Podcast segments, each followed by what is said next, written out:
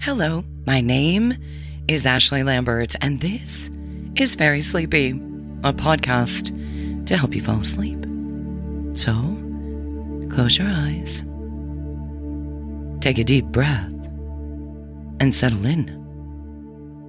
And get ready for tonight's story The Water of Life. Written by the Brothers Grimm. Not only are Jacob and Wilhelm Grimm almost household names, their stories have stood the test of time. The brothers Grimm were German academics, but cultural researchers and authors who collected and published folklore. They are among the best known storytellers of folk tales popularizing stories we've all heard of, like Cinderella, The Frog Prince, Hansel and Gretel, Little Red Riding Hood, Rapunzel, and Snow White, Sleeping Beauty.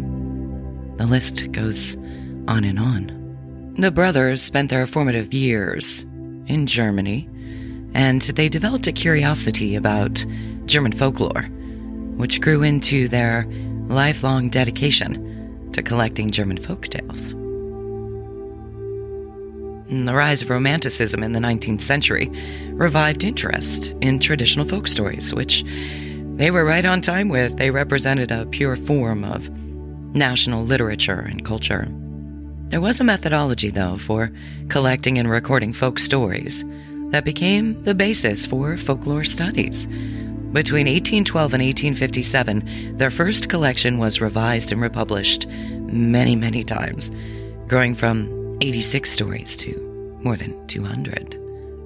In addition to writing and modifying folk tales, the brothers wrote collections of well respected German and Scandinavian mythologies, and in 1838 began writing a definitive German dictionary, which they were unable to finish during their lifetimes.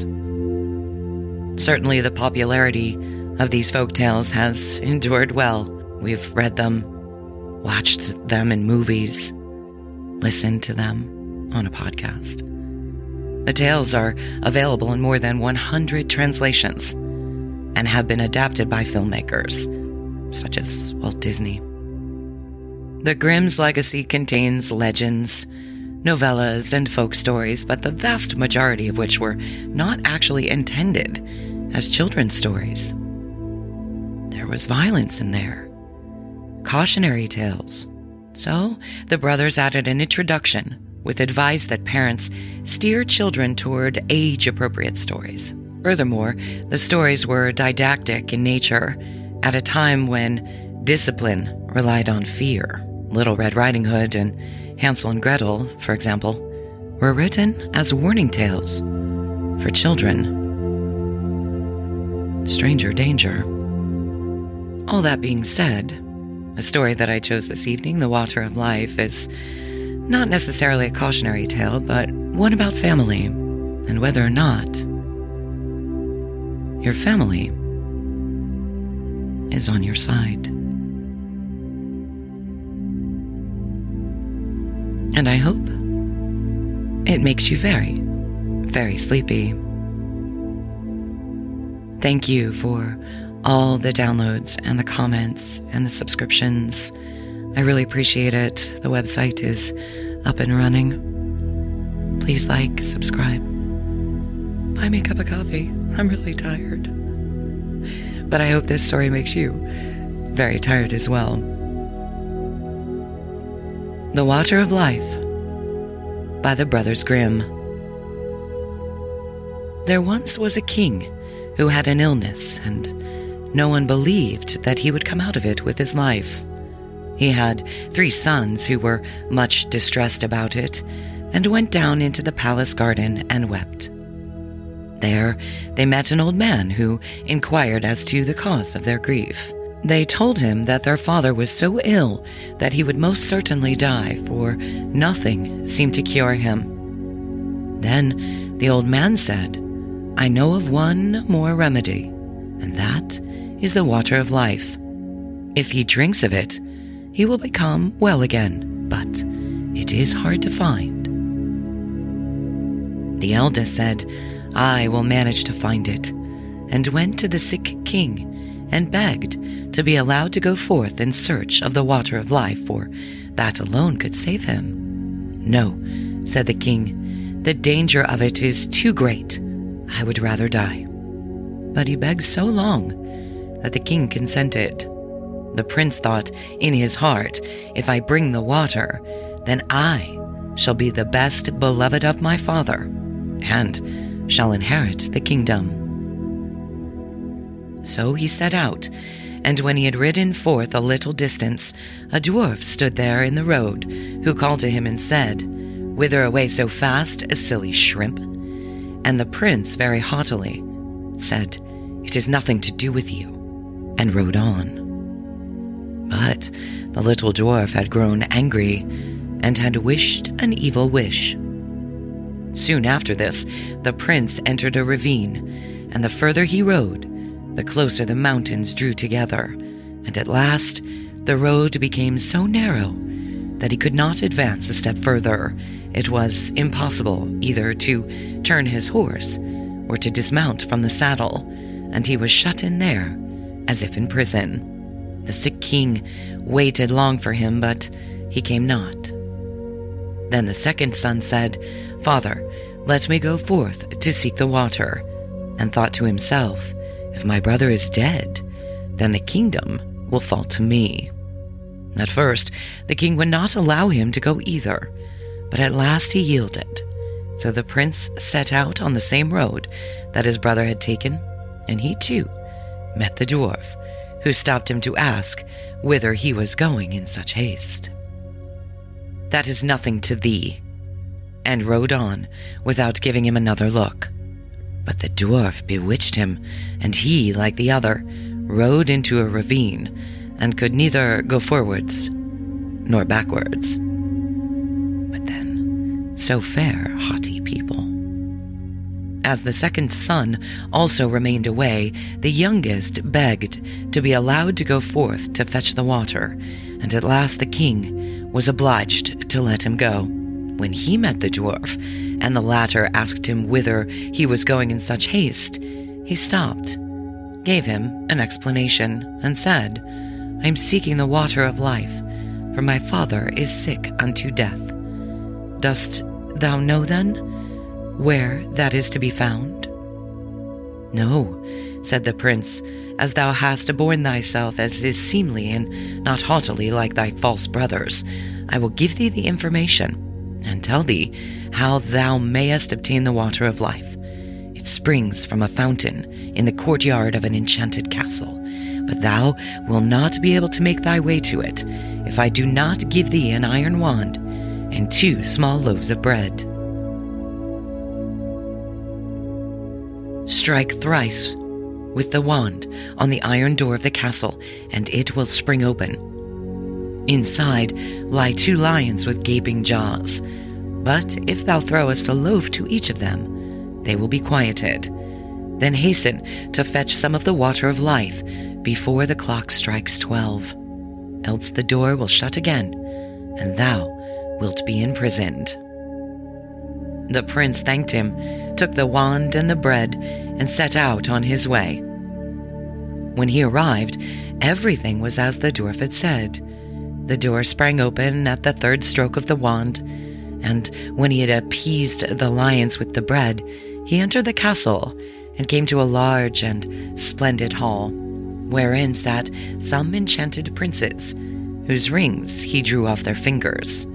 A sword and a loaf of bread were lying there, which he carried away. After this, he entered a chamber in which was a beautiful maiden who rejoiced when she saw him kissed him, and told him that he had delivered her, and should have the whole of her kingdom, and that if he would return in a year, their wedding should be celebrated.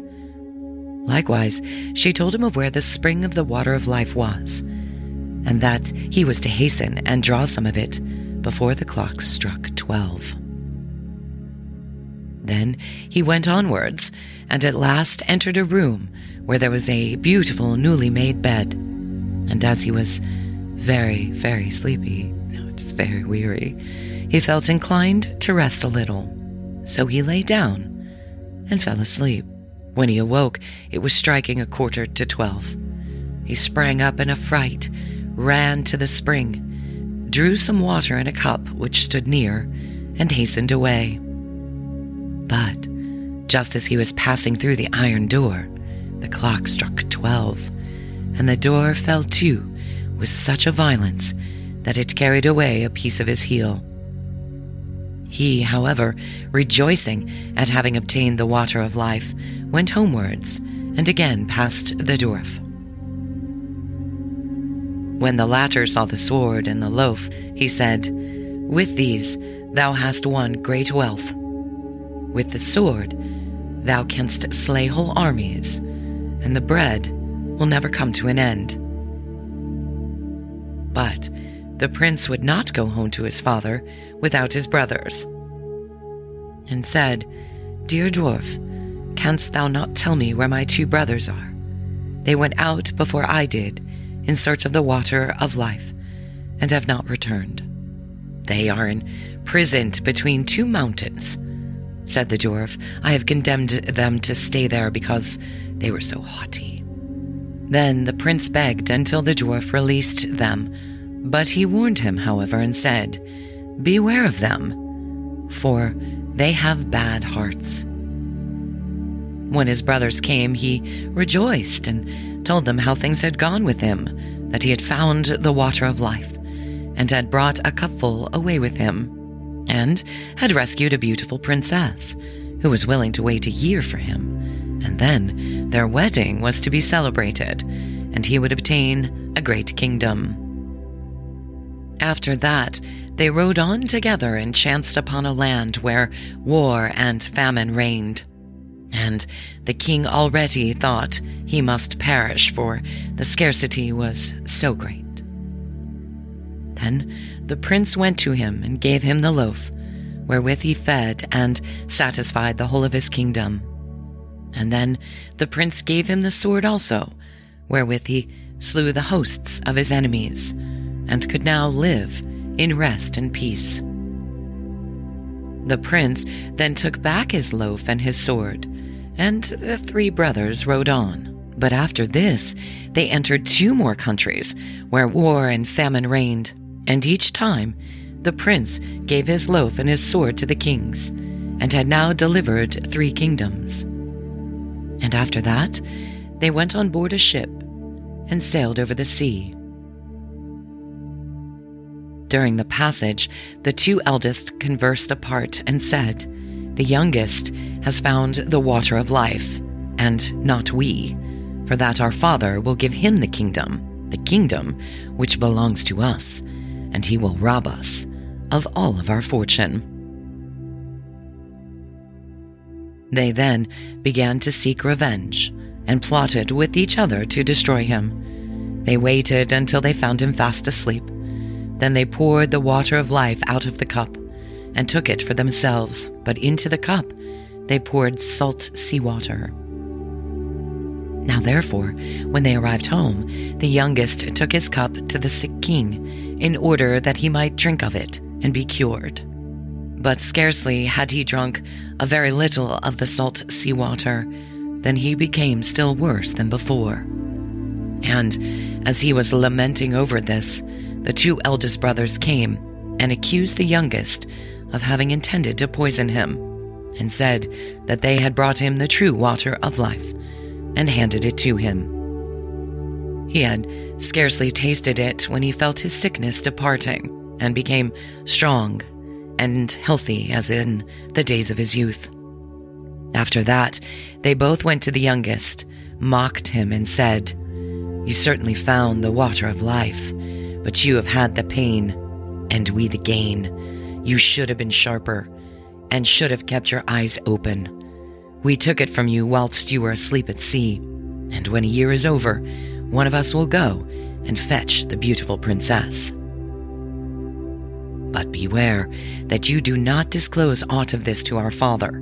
Indeed, he does not trust you, and if you say a single word, you shall lose your life in the bargain. But if you keep silent, you shall have it as a gift.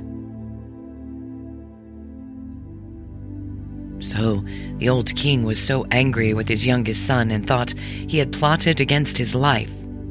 He summoned the court together and had sentence pronounced upon his son that he should be secretly shot. And once, when the prince was riding forth to the chase, suspecting no evil, the king's huntsman had to go with him.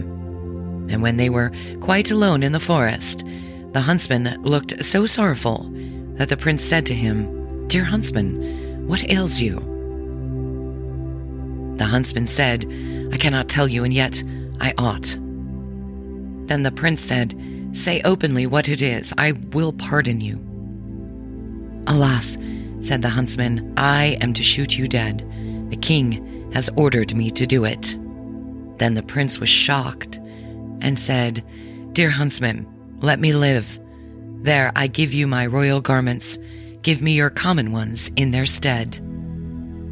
The huntsman said, I will willingly do that indeed. I should not have been able to shoot you. Then they exchanged clothing, and the huntsman returned home. The prince, however, went further into the forest.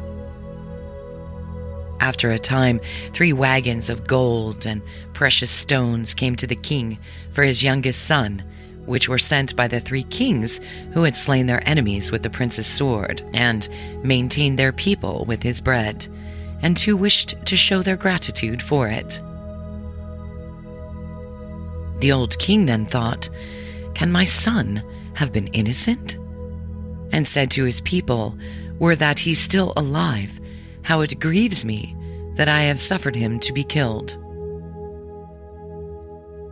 He still lives, said the huntsman. I could not find it in my heart to carry out your command, and told the king how it had happened.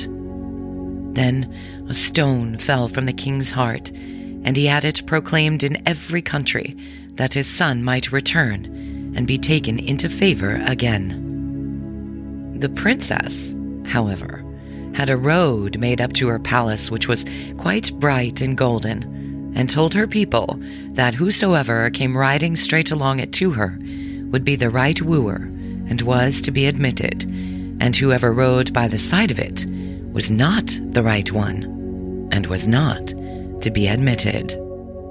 As the time was now close at hand, the eldest thought he would hasten to go to the king's daughter and give himself out as her deliverer, and thus win her for his bride, and the kingdom to boot. Therefore he rode forth, and when he arrived in front of the palace and saw the splendid golden road, he thought it would be a sin and a shame if he were to ride over that, and turned aside and rode on the right side of it.